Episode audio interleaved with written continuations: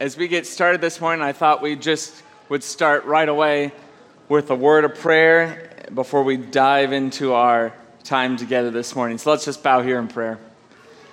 Father, thank you so much that we're already have been able to be in your word as families, to, to be able to memorize scripture together as a camp, and to be able to sing these glorious praises.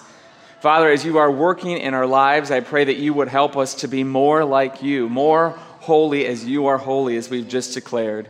So, Father, now as we come to your word, we want to come doing that with humility and faith. And I pray that you would just grant us understanding of your word, that you would work in our lives. Thank you that you are here with us. And it's in Jesus, your Son's holy name, we pray all these things. Amen. I've already shared with you that that I am no good with tools. You know that I can hardly hang up a picture. So you can imagine that it's kind of overwhelming when it comes time to assemble furniture. Things never go well. I've never assembled anything from IKEA, thankfully. We've avoided that. But I remember one time we got a dresser for my daughter from Target, and I was able to put it all together, but it, at the end, it didn't quite look the way that it was supposed to. I mean, some of the drawers are kind of wonky, and already, like four or five years later, we're like, okay, it's time to get rid of this dresser because it just doesn't really, you can't really open the drawers. She can't even open up one of the drawers to access her pajamas. It's just like this yanking and pulling.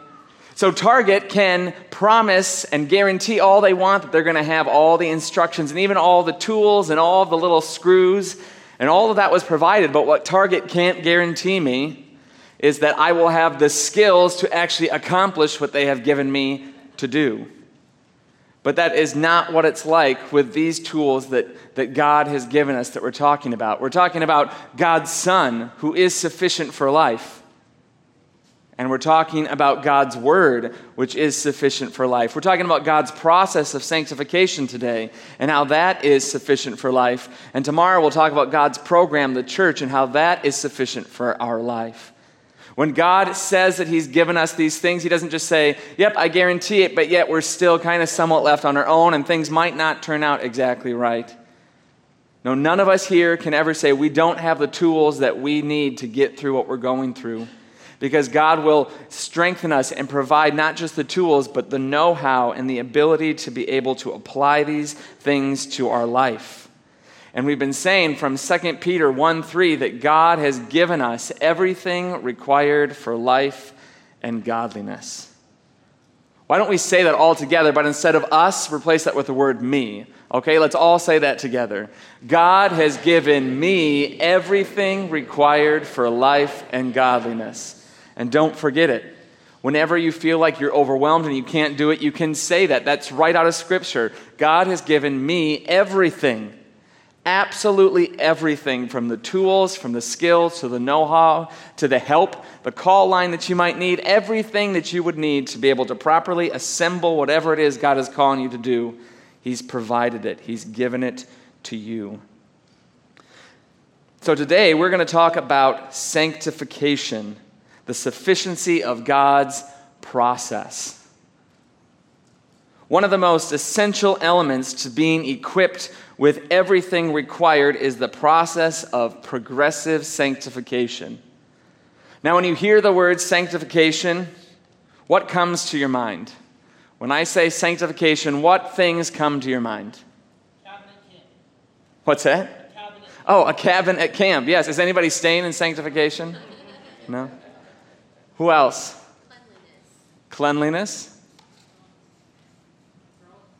What's that? Growth? Yep, good. Discipline? Growing in Christ likeness? Difficulty? Process? Set apart? Holiness. Awesome. It sounds like you all have a great grasp on this, so we'll just pray and we'll just be dismissed. You guys are. No, but that's, that's wonderful. It is all, it is the process that God has chosen to develop within you and me the image of his son, Jesus Christ. Now, we all wish that this could just be an instant process, right? That, that we could have a fairy godmother that would just come and just wave her magic wand over you, and we could be like Cinderella and transformed instantly without that midnight expiration, of course. We want instant transformation. Now, none of us can choose, though, what path that God has given us to do. And often we don't like the path that God has chosen for us to be able to grow to be more like Christ. We all wish it could be kind of like just riding that cart, that ski lift to the top of the mountain. It's just easy, it's slow, there's a beautiful view. But more often than not, it's more like those switchbacks that you have to do on the mountain to get to the top when you're hiking. But sanctification is a process. Now, there is an aspect to sanctification that when you are saved, you are set apart. You are holy. You are sanctified. That was declared at the same time that you were justified when you placed your faith in Jesus Christ. You are made holy. You're set apart for something special. But what we're talking about is that God is not done with you. He doesn't just pick you up and put you on the top of the mountain. It's as good as if you're already at the top of the mountain, but God says, now, practically speaking, it's time to work in your life and that is progressive sanctification. That day to day uh, working in your life to make you more like Jesus in every part of your life. But if I'm going to be honest with you, this is my time for confession. There have been times in my life where I was thinking about my own spiritual growth and what the process God had given me, and I stopped and I thought, this can't be right because it doesn't feel like it's doing anything. God, there's got to be a better way to make me more like Jesus. Why does it have to be so hard? Why does it have to be so difficult? Why is it that I just don't get it sometimes? It must be because you're wrong and I have got a better way. Sometimes it's exhausting, it seems inefficient, it seems lacking, but we cannot trust in our perception of God's process because God's process of sanctification really is sufficient. It's a powerful tool wielded not in the hand of an incapable, unpredictable, impulsive worker, but it's in the hand of a powerful, loving, tender God and Father. And God is working in you in His best way and process. So let's trust God's process, not our own perception of what that process looks like. Maybe you've seen signs like this before. And if you've got one of these signs hanging up in your house, don't be offended by what I'm about to say, okay? But it's, it's some, I've heard it said that if you want people to know that you are really struggling in life, hang this sign up in your house because it's that mantra of just trying to convince yourself, I am enough, I am enough, I am enough. Oh, yes, things are difficult, but I am enough. But really, that message is completely untrue. You will never be enough. Whether you feel like this empowers you or it gives you some kind of extra boost of energy, it's the, you're looking in the wrong place. You will never be enough. And that's the whole point of sanctification and salvation that you and I need someone outside of ourselves to rescue us and to change us because you don't have what it takes to change on your own. It's like asking a monkey to change into a man. No matter how many millions or billions of years people think you can give him, he will never change because he doesn't have the ability to become something that he's not. Or if you go to a dead man and you just give him days, years, months, months, months, however long, he is never going to come back to life because he doesn't have the ability to do that. Now, uh, I think it was about two years or so, it was time already to trade in our first minivan for our second minivan. And when we came to that part where it was going to determine the value of our car, the dealer started asking me all sorts of questions. And I just started to get more and more embarrassed because my car was turning into a piece of junk. The, the windshield didn't work. I think the back windshield wiper was all wonky. Uh, when you hit the lock button, one of the doors didn't actually lock. You couldn't hit an automatic button to make the door, one of the doors move. The seats were cracked. The air conditioning didn't work. It didn't have a, a DVD player. And there was just all of these different things. And it had become more of a liability than any type of asset. I had nothing of real value to offer. When we stand before God, it's just like that. We don't bring anything to the table. You're bringing, at best, a piece of junk car, but even that's still different because I still got something out of that. When we come before God, we bring absolutely nothing to the table. Turn with me to Colossians chapter 1. And we're going to kind of jump around at a couple different verses here that I'm going to read before we get into that, that kind of chart that you've got that we can fill in. Talking about assets and liabilities. Colossians chapter 1, verses 21 and 22. It says, And you were once alienated and hostile in mind because of your evil actions. But now he has reconciled you by his physical body through his death to present you holy, faultless, and blameless before him. Jump over to chapter 2, starting in verse 2. It says, I want their hearts to be encouraged and joined together in love, so that they may have all the riches of assured understanding and have the knowledge of God's mystery, Christ. In him, all the treasures of wisdom and knowledge are hidden. I am saying this so that no one will deceive you with persuasive arguments. For I may be absent in body, but I am with you in spirit, rejoicing to see your good order and the strength of your faith in Christ. Jump down to verse 9. For in him the entire fullness of God's nature dwells bodily, and you have been filled by him who is the head over every ruler and authority. In him you were also circumcised with a circumcision not done with hands by putting off the body of flesh and the circumcision of the Messiah. Having been buried with him in baptism, you were also raised with him through faith in the working of God who raised him from the dead. And when you were dead in trespasses and in the uncircumcision of your flesh, he made you alive with him and forgave us all our trespasses. He erased the certificate of debt with its obligations that was against us and opposed to us, and has taken it out of the way by nailing it to the cross. And he disarmed the rulers and authorities and disgraced them publicly. He triumphed over them by him. So, when we first look at these passages, we start to see the liabilities of the sinner. We see in chapter 1, verses 21 through 20, 23, really, we didn't read verse 23, it says that we're guilty of sin and we're alienated from God. That because we fail to meet God's holy standards, we are sinners. And that doesn't make us lovely or beautiful, it makes us an enemy of God. We're not friends with God because of our sin, we're separated from Him. In chapter 2, verses 2 through 5, we saw that we're foolish and we're blind because on our own, we just would rather go our own way, even if it means that we're just going to be walking off the cliff. And we're spiritually blind, which is so dangerous because when we are spiritually blind, we don't even know that we're blind most of the time. So therefore, we're just in so much danger. And then in verses 9 through 15, we saw that we're powerless and we're enslaved. We've already talked about that, like from Isaiah 6, that we're in chains and we're thrown into prison and we have no control over what we do or where we go. And so when you think about it, how could, from this biblical perspective, how could we ever think that we could bring anything of value to the table to help us start our relationship with Jesus, much less make ourselves to be more like Jesus as we grow. But thankfully, we have a strong Savior who brings nothing but assets to the table.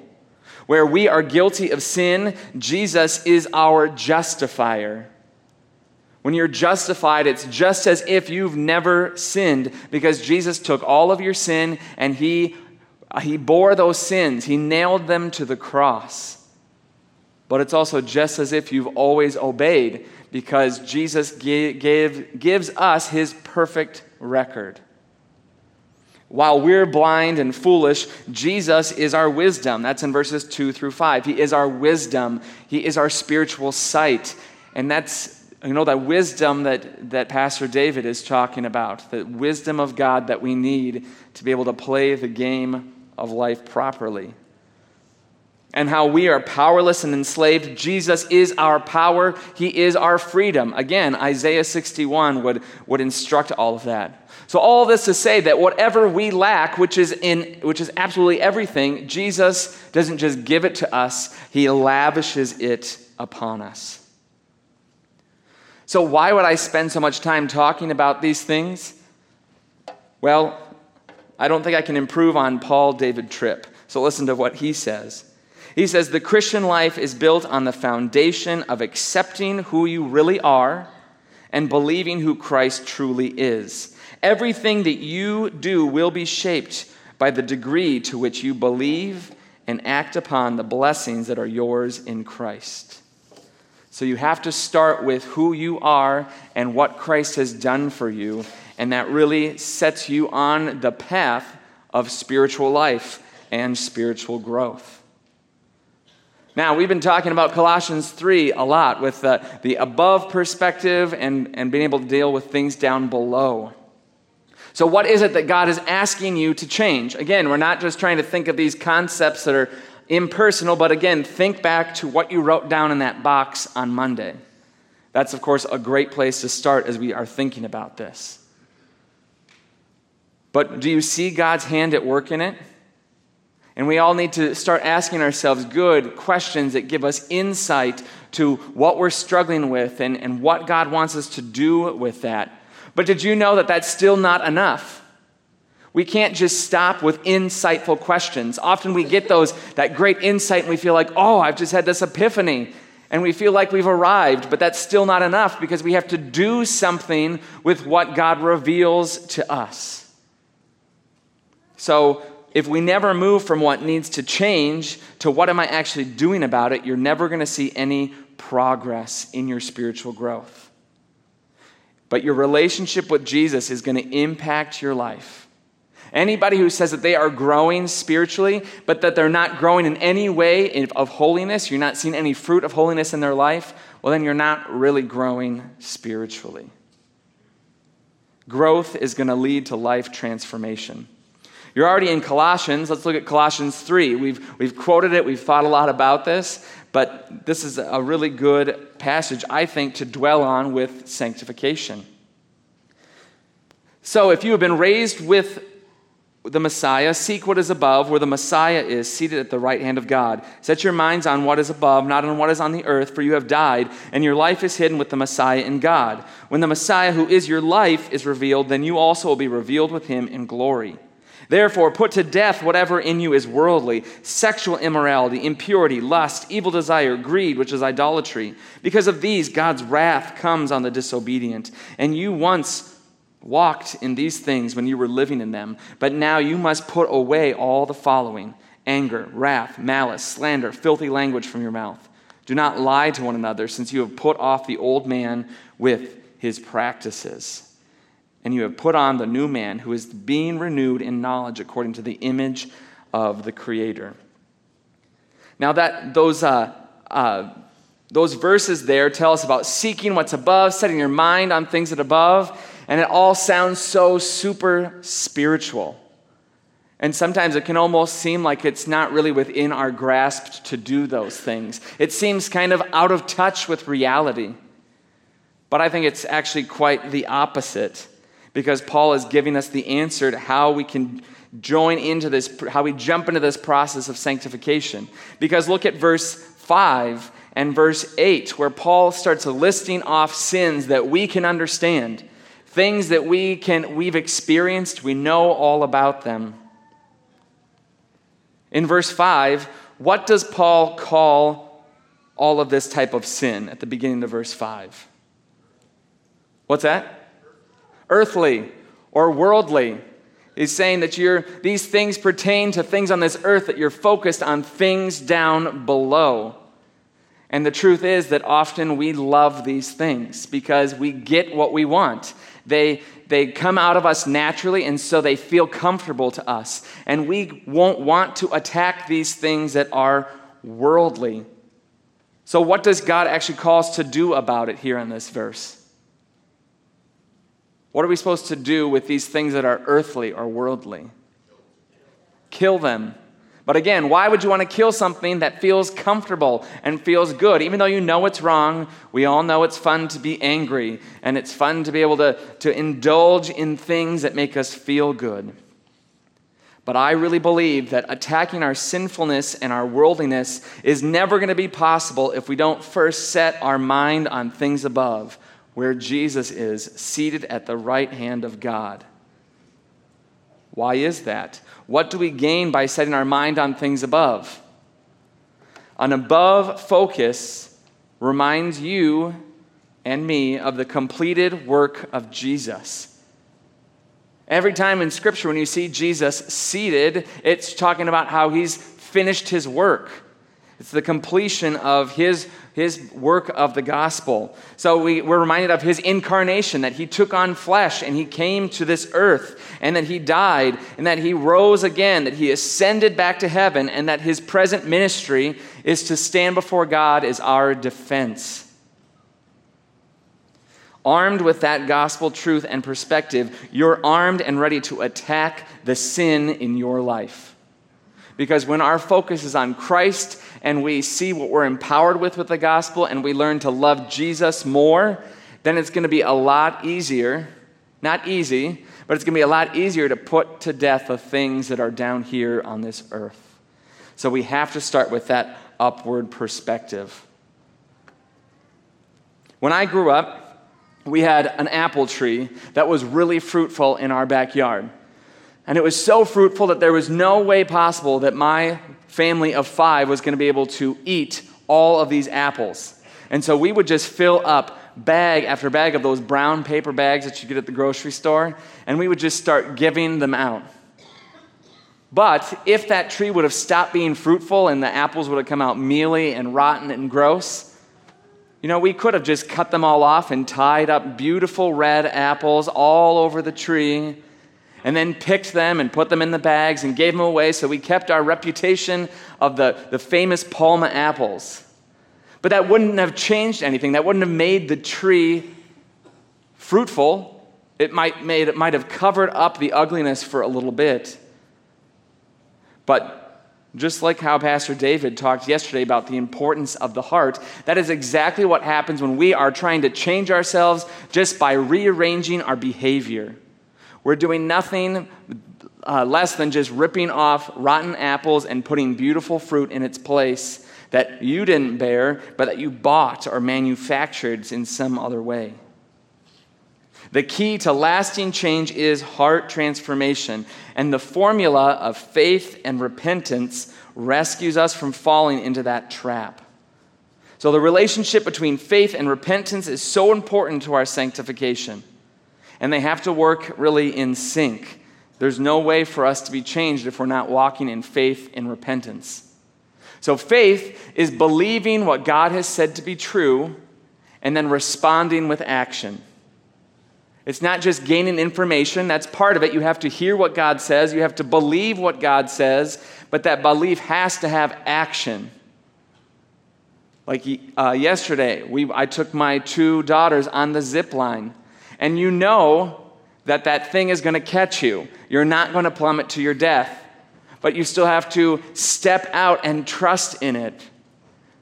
And I was so concerned with my girls, making sure that they were going to actually do it. And I said, I'll go when you go. That when, when Anya went the first time, I was like, oh no, I actually have to do this now too. And I just jumped and I did it. And you kind of brace yourself waiting for that catch. But I knew that I was fine. You have to step out, you believe that it was going to catch you, and you jump out, you respond with action. And that has to be paired with repentance because when you are walking by faith, it's going to call you to do things that are uncomfortable. It's going to, it's going to cause you to have to change, to turn away from the sinful direction you're heading in the opposite direction. Repentance is changing your way of thinking so thoroughly, brought on by God's word, that it changes the way you behave. It changes the way you behave. So, yes, behavior needs to change, but you can't start with rearranging your behavior. You have to start with what God says and allow that to uh, get down into your heart and, and push you out into that change. So, together, faith and repentance, you're moved by what you believe to impact your behavior. Right living follows biblical thinking. Like in Luke 15 with the prodigal son, he recognized his own sinfulness and he repented. In Luke 15, 17, he comes to his senses. In verse 18, he admits his sin. And in verse 20, he gets up and he goes to his father. It's that full picture of faith and repentance. I know that we all believe a lot of truth, but we exchange that truth for a lie every single time we choose to sin or to go our own way. But that doesn't mean, so, so whenever we are repenting, we have to go back to saying, okay, God, even though this doesn't feel right, even though right now I don't feel this, I'm going to respond. Sometimes you don't feel saved, but you still need to just trust and say, okay, but I know what God's word says. It says that, that if I have trusted in Him, that I will be saved. And so you step out in faith and you trust Him. Living with faith and repentance is actively participating in God's process of progressive sanctification. Okay, so when you are living with faith and repentance, you're joining into that arena, how God is working in your life. You're, you're, you're obeying Him. And, but God is not going to be mocked. All right? God is going to deal with those who are refusing to repent in their life. They might be walking the walk to some degree, saying you believe all these things, but if you're not really going to allow your heart to be transformed through faith and repentance, God is going to deal swiftly with you. As Christians, we should know better than falling into this way or that. But knowing better is never enough to protect you from the dangers of sin. We're all capable of doing horrendous things. So, falling into any kind of sin is not really unthinkable, and it's not a sign that you're not a Christian just because you're sinning. But what truly separates believers from unbelievers is repentance, because those that aren't Christians cannot repent on their own. Repentance is a gift of the Holy Spirit. So if you've not been gifted repentance, you can't really repent. So when someone is unrepentant, it's a pretty clear sign that someone is probably not saved. So it's not the sin that reveals that you're not a Christian, it is how you repent or don't repent. And that is why God has given us that all important but uncomfortable truth of church discipline because God says we are not going to allow people who are unrepentant, therefore most likely unsaved, to belong to a body of believers who are supposed to be set apart as holy.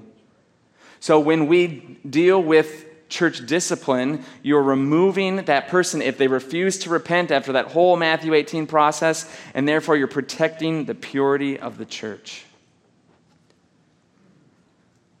Look with me at, at John 15. Okay, we're going to be in John 15 here for a little bit. Because whenever we talk about our response to God and participation in that process of sanctification, we can really be tempted that Christianity is all about doing. You know, if I just love harder, if or, I, or if I obey the rules better, if I toe the line, then everything is going to be okay. We might like to think that that we can run up to God and say, See, here, I've done all these things. And that therefore makes me pleasing to God. I've contributed to my sanctification. But what we need to realize is that transformation to look like Jesus and living a life that's pleasing to God is rooted in our relationship with Jesus. He is the, the, the source of our spiritual life, He's the catalyst to our spiritual growth. So let's look here at John 15, verses 1 through 10.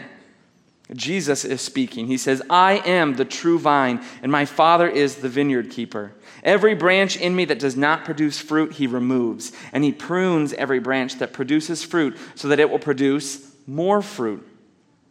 And you are already clean because of the word I have spoken to you. Remain in me, and I in you, just as a branch is unable to produce fruit by itself unless it remains on the vine. So neither can you unless you remain in me. I am the vine, you are the branches. The one who remains in me, and I in him, produces much fruit, because you can do nothing without me. If anyone does not remain in me, he is thrown aside like a branch, and he withers. They gather them, throw them into the fire, and they are burned. If you remain in me, and my words remain in you, ask whatever you want, and it will be done for you. My Father is glorified by this, that you produce much fruit, and prove to be my disciples. And the Father has loved me, and I also have loved you. Remain in my love. If you keep my commands, you will, you will remain in my love, just as, I'll, just as I have kept my Father's commands and remain in his love. So, what we see here is that sanctification demands an outside source. This concept of remaining or abiding in Jesus is all over the place in these verses. But in verse 4 and in verse 9, Jesus commands his disciples to remain in him. So it's not an option. So therefore, we should want to know what that means. Here, remaining in Jesus is a metaphor for staying in place, of staying connected to Him. If a branch decides that it doesn't need the vine and that it can still go on thriving and bearing lots of fruit, well, that branch is misinformed. Because what's going to happen when he's cut off? He withers and he dies because he's not created to live independently. In verse 10, Jesus says that he remained in God's love through keeping his commands, keeping God's commands. So when we remain in Christ's love, we do that in the same way by keeping his commands. That's how we're participating and showing that we're connected to Christ. So that does mean that there is some personal responsibility to contribute to your sanctification.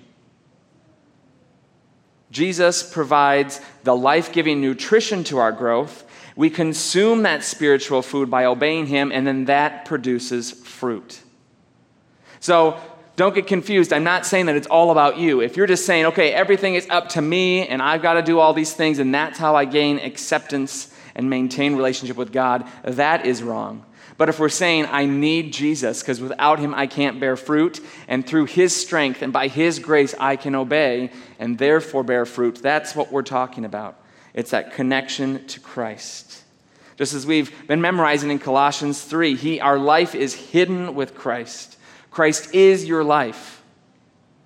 So we have to stay connected to him for that power. Sanctification results in fruit, this passage also tells us. Fruit is a sign of spiritual growth and health, it's an outward demonstration of an inward transformation.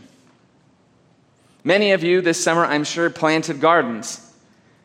And when you planted a tomato plant, you expected it to bear the fruit of the tomato. If it didn't bear fruit of a tomato, you went and you took care of it and you gave it more light and more water and more fertilizer. And if that still didn't work, well, then you say it's a lost cause, I suppose, and you pull it and you toss it. It was a waste. It's not going to bear fruit. Well, Jesus says here that you, as his children, have been chosen by God to be a growing, fruit producing Christian. Verse 16 says that. He says, I appointed you that you should go out and produce fruit, and that your fruit should remain. And in verse 8, it says that you bear fruit, and that that is what brings glory to God. And when you don't bear fruit, God works in you, just like you care for that tomato plant, to make sure that you bear fruit. But Jesus also says that just like a dead branch that's withered and useless, it's pruned, it's cast into the fire, that those that really aren't Christians, that aren't really connected to the vine and are showing that by their witheredness, they also are set aside. You can't produce fruit on your own. God expects your participation.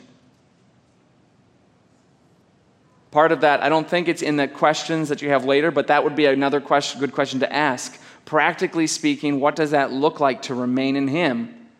I think that I'll just get you started, that it does start with those, those good things that pastors always tell you to do. Read your Bible, pray every day, go to church, because those things are going to connect you to Christ. They're doors of opportunity to walk through to be like Jesus. So, abiding or remaining in Christ, growing, changing into Christ's image involves more than doing. It must require faith and repentance. And at its core, it has to be connected to Jesus in relationship. So, how do we connect the sufficiency of sanctification to your life and to those situations that you have written in that box? Hopefully, those discussion times are beneficial to you and you'll get to do that. But just to get us started, First, you need to accept who you are and believe who Christ is. That's that liability and assets. Because success in spiritual transformation is based on the degree to which you believe and act upon those two things. Remember, you have nothing to contribute, you need Jesus. Now, if you're here today and you do not have Jesus, then this, you're not on this process. This is not a tool that you can use. But it's still, I want to invite you to join in with this process. It's not always fun but it is good, and God is working in us. And we could go all around and share those testimonies of how God has used these things in our life to transform us. But to join that path, you have to acknowledge that you are that sinner, that you have nothing but liabilities, and believe that Jesus has nothing but assets to bring because he went to the cross and died for us. And when you place your faith and your trust in Christ alone, you will be saved. You'll be on that track of faith and repentance. Second, are you craving more than God's process of progressive sanctification? Because if you are, then you're never going to grow. You have to submit to God's process. So often, or maybe there's times that you feel like you're one of those Disney princesses. You know, that moment in the movie where they're just singing their heart out and they're longing for something greater out there. You know, something out there is going to radically transform their lives. Whether it's some kind of magic or a prince or whatever it is, that adventure is going to transform them. But that's not really reality. Everything out there is not sufficient to change you. You need Jesus alone. Third, you can't attack what's below until you focus on what's above. So, dealing with your own sinfulness and worldliness isn't possible without a focus on Jesus. Jesus has to be your focus. Jesus became a man for you. He died on the cross for you. He rose again for you. He sits at the right hand of God, having completed his work as that perfect, sympathetic high priest for you. Having that knowledge with our focus on Christ and the fullness of the gospel is going to help you grow and to put to death whatever in you is worldly.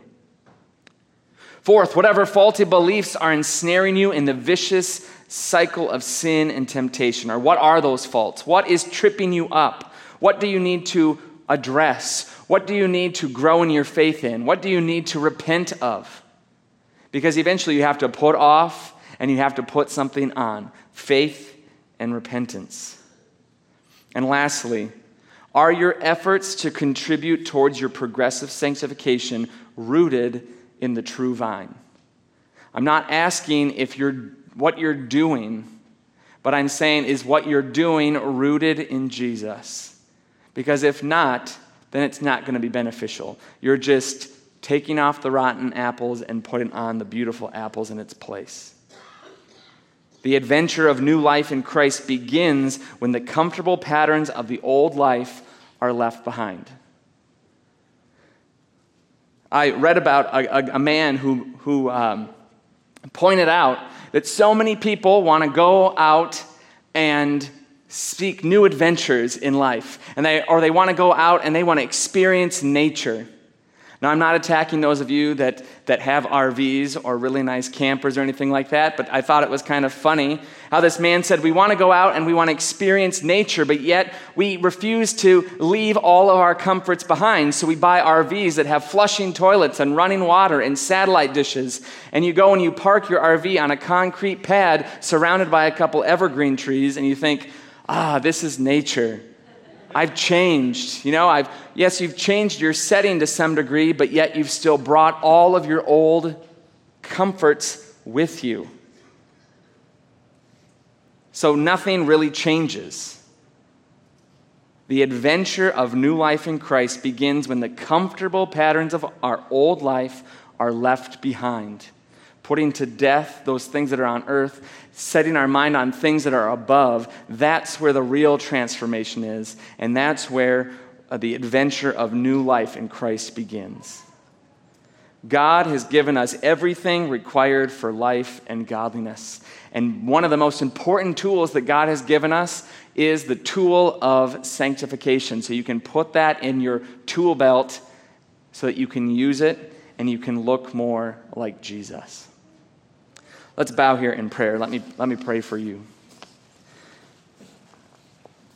Father, this process of sanctification is not easy. And there's times that it just feels like something is wrong. Something can't be right with this process. There's got to be a better way than a roundabout, back and forth, switchback paths up the mountain. But Father, we don't want less than what you have planned. We acknowledge that your ways are better.